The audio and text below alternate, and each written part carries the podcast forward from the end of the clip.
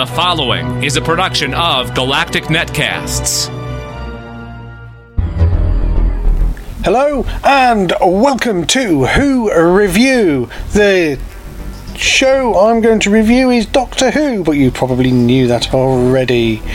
Here we have the second of the two parter the Zygon inversion. An inversion! It's turned in on itself. So, what have we here? I was thinking at the very start of this, Clara doesn't seem to have much luck, does she? She's been splintered in time, trapped in a Dalek, frozen in a Victorian workhouse, and now black toothpaste. I'm very much liking Bonnie though. Cue the music!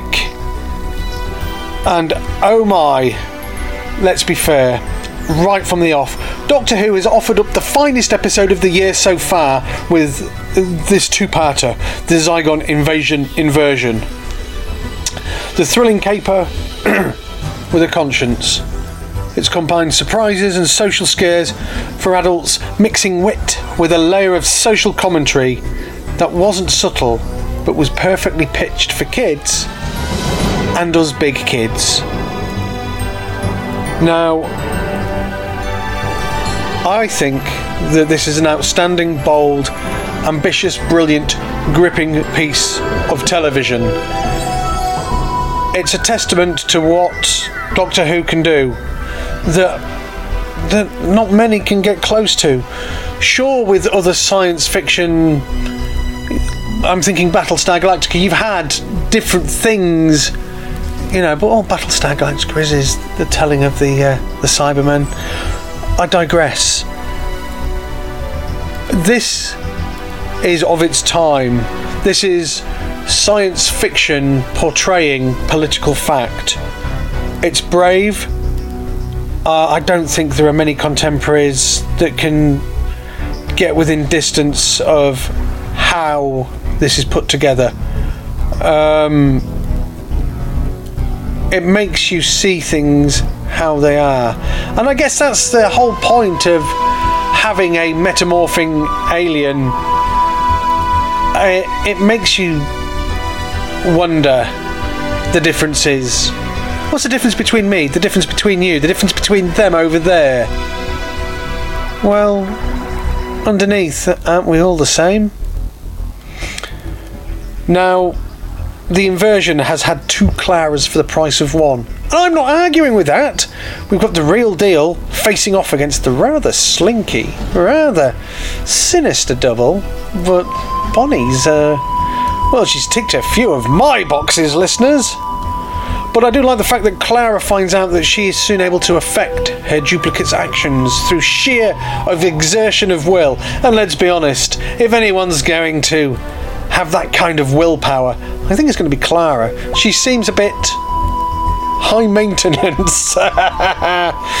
so, how deep does this connection run? How symbiotic is the link? How different are we really from the alien invaders? Fortunately, her first attempt at blowing up the plane misses. And then, eventually, she manages to hit the plane. And then we get. My name's Tur. Doctor. Oh, yes. James Bond style with a Union flag parachute. It's the spy who loved me, or is that the Time Lord who loved me? Doctor Who really does know how to turn the movie references. I was uh, absolutely thrilled. Of course, I did wonder how come Osgood was all messy and the Doctor is all suave. I have no idea how he managed that. The scenes swap from New Mexico to the London estate, and it is again another tonal shift of the domestic science fiction.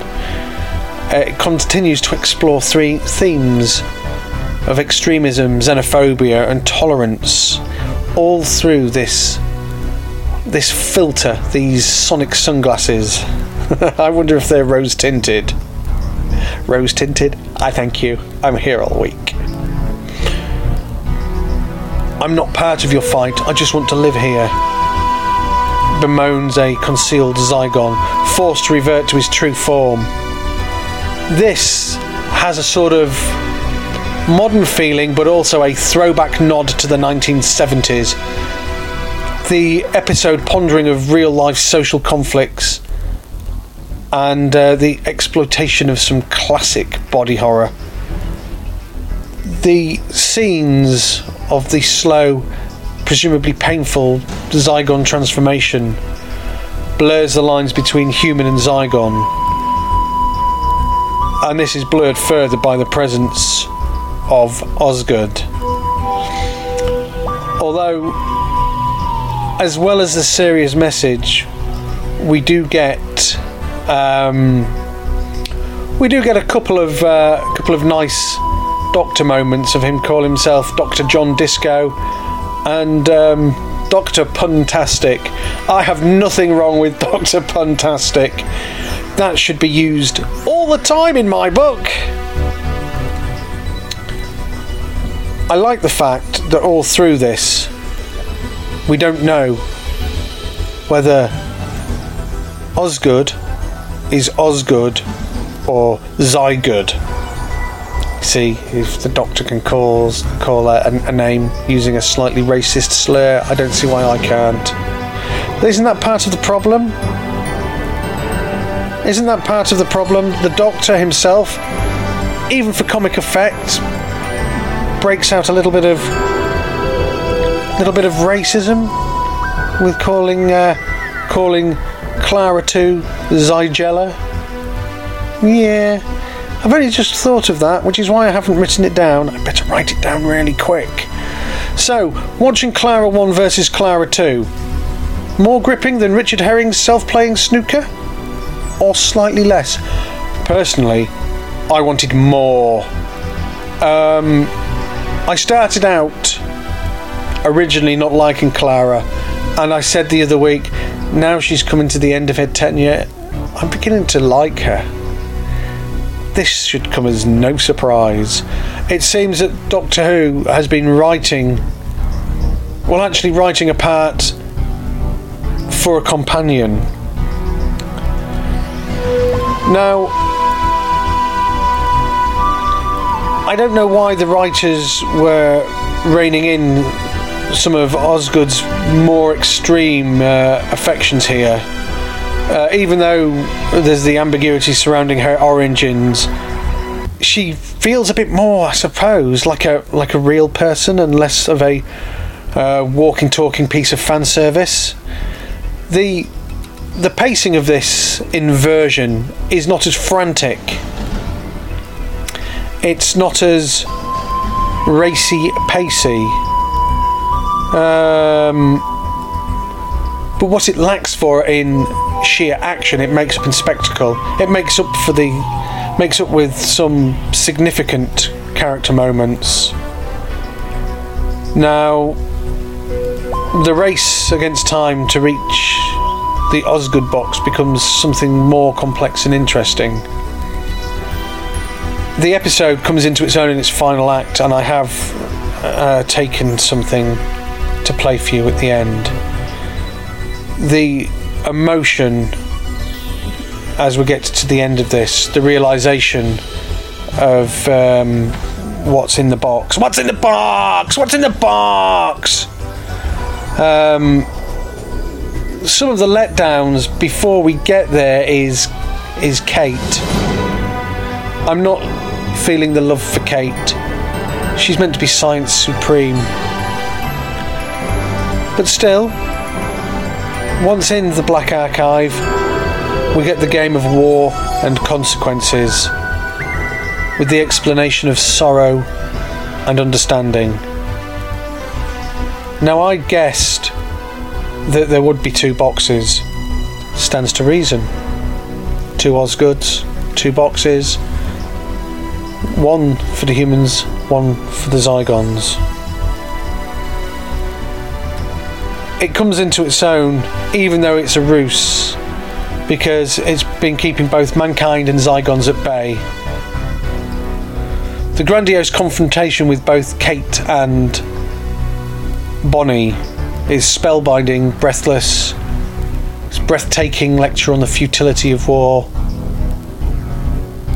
This is perhaps one of the finest moments of Doctor Who that I've ever seen. And I'd like to play just a small snippet now. And we're off! Fingers on buzzers! Are you feeling lucky? Are you ready to play the game? Who's gonna be quickest? Who's gonna be luckiest? This is not a game! No, it's not a game, sweetheart, and I mean that most sincerely. Why are you doing this? Yes, I'd quite like to know that too. You set this up. Why? Because it's not a game, Kate. This is a scale model of war.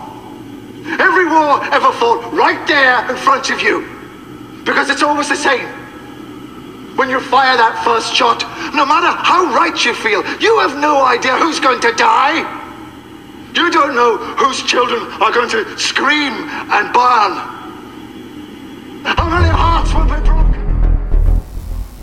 I can't applaud that speech enough. I really can't.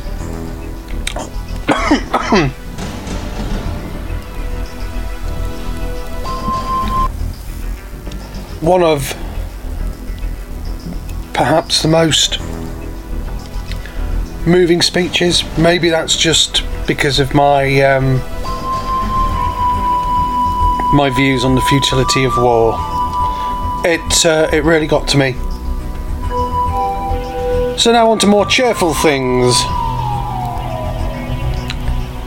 If Bonnie assumed Osgood's form, does that mean Osgood is the human and Missy killed the double? I don't know. All I do know is that the Doctor will be back next week, totally and radically driving in space. I'll be back next week too. Perhaps not as radical or driving like the Doctor. This Galactic Netbite has been brought to you by ImperialSteam.com. Why not follow me on Twitter at Imperial Gnome? Email me at imperialgnome at gmail.com or look me up on Facebook or just ask my Galactic Netcast friends how to contact me. You have been listening to a production of Galactic Netcasts. For more about the show you just listened to, including how to subscribe and give us feedback, plus additional podcasts from the Galactic Network, daily news features, videos, links to our social networks, and more, go to gncasts.com. That's G N C A S T S.com.